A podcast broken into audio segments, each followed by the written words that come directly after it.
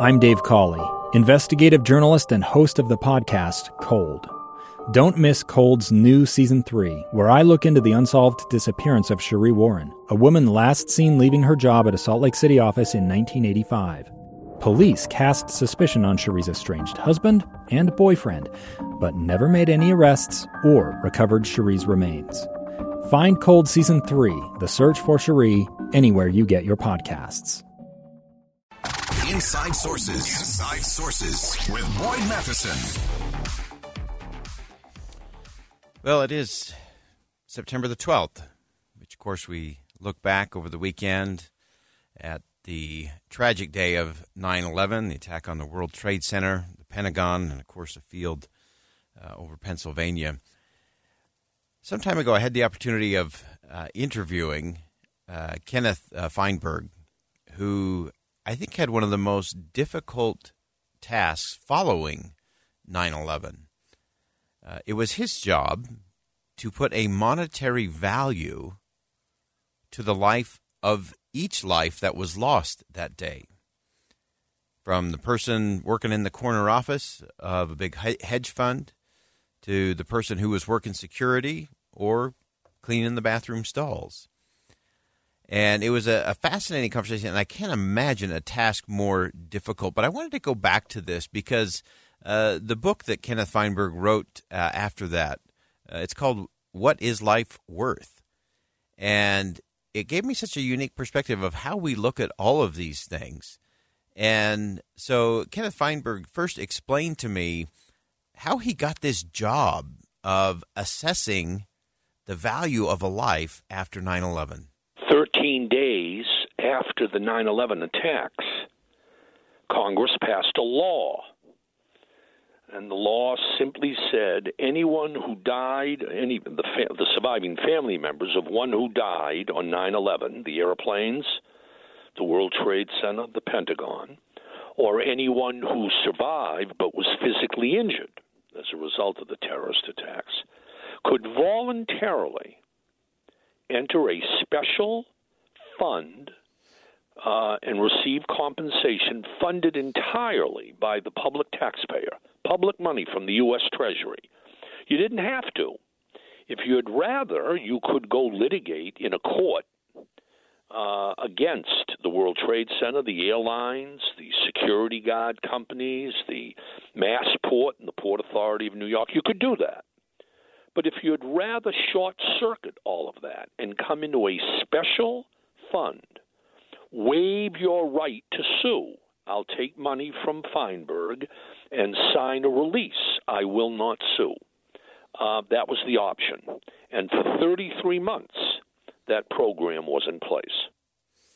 Uh, Kenneth went on to say that the, the hard part for him in all of this uh, was the emotion on one hand but you have to recognize that every person who perished in 9 11, their surviving family members received a different amount of compensation based on what the victim would have earned over their life, plus pain, suffering, and emotional distress. So the formula is so extraordinary to think about.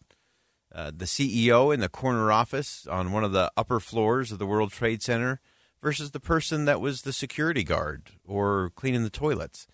Uh, and yet it doesn't factor in their life, what they're doing, uh, the impact they're having on community and family, and the difference they're making in the world. And so part of the challenge for Kenneth was all of the emotion around it. Listen to what he had to say. When somebody goes to court in Salt Lake City or Boise, Idaho or New York City, it's one person suing a company or an insurance company. It's one on one. In 9 11, I had almost 3,000 death claims and another 2,300 physical injury claims. And you know this, Boyd, everybody counts other people's money.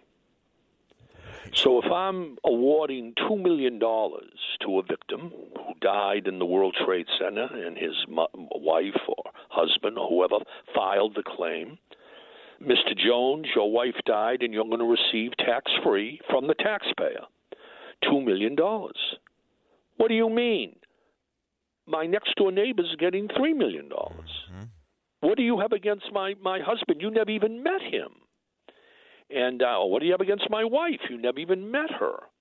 And I mean, that was what was really problematic and challenging for me was the emotion.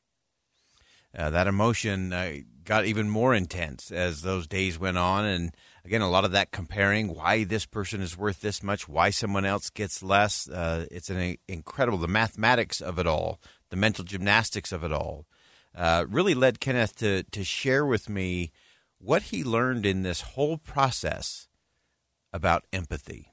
You learn that uh, if you want to really empathize with victims in private, in confidence, the less you say is the better. Lady comes to see me, 26 years old, sobbing. Mr. Feinberg, I lost my husband. He was a firefighter at the World Trade Center, and he left me with our two children, six and four.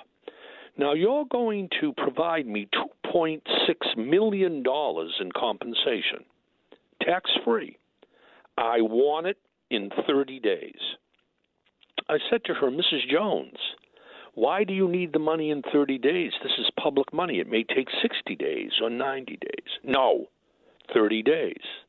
I said, why? Why? I'll tell you why, Mr. Feinberg. I have terminal cancer. I have 10 weeks to live. My husband was going to survive me and take care of our two children. Now they're going to be orphans, and I have got to get this money while I have my faculties. I have to set up a trust with a guardian. I don't have a lot of time.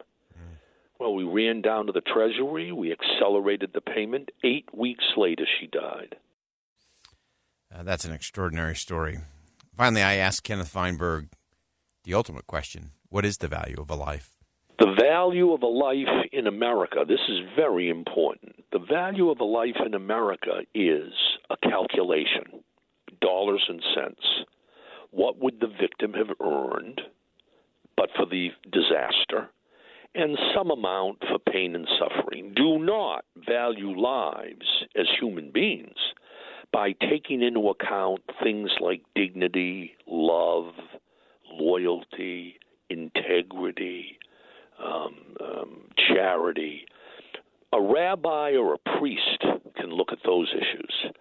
But if you're going to be in a courtroom in a court of law, the stockbroker or the banker will receive more from the judge and jury than the waiter, the busboy, the cop, the fireman, or the soldier. That's the way it is. That's the way our system has always been. And it doesn't sit well with many people who feel that it's unfair.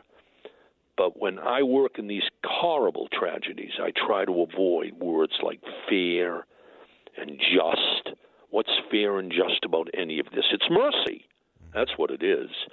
It's it's it's mercy, and I think that's the only way you can look at this. So while the court of law is always going to look at the worth of a law, of a life as a calculation, a financial calculation, I think the most important for each of us, and to me, the real lesson from 9/11 is not what is the dollar worth of a life, but the real question is what is the value of a soul, and what are we doing for all of those souls that are in our sphere, in our neighborhoods, in our communities.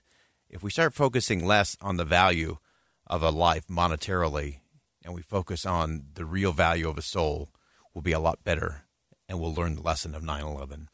All right, we'll step aside for a quick bottom of the hour break. When we come back, President Russell M. Nelson is 98 years old. We'll talk about his life and legacy coming up next.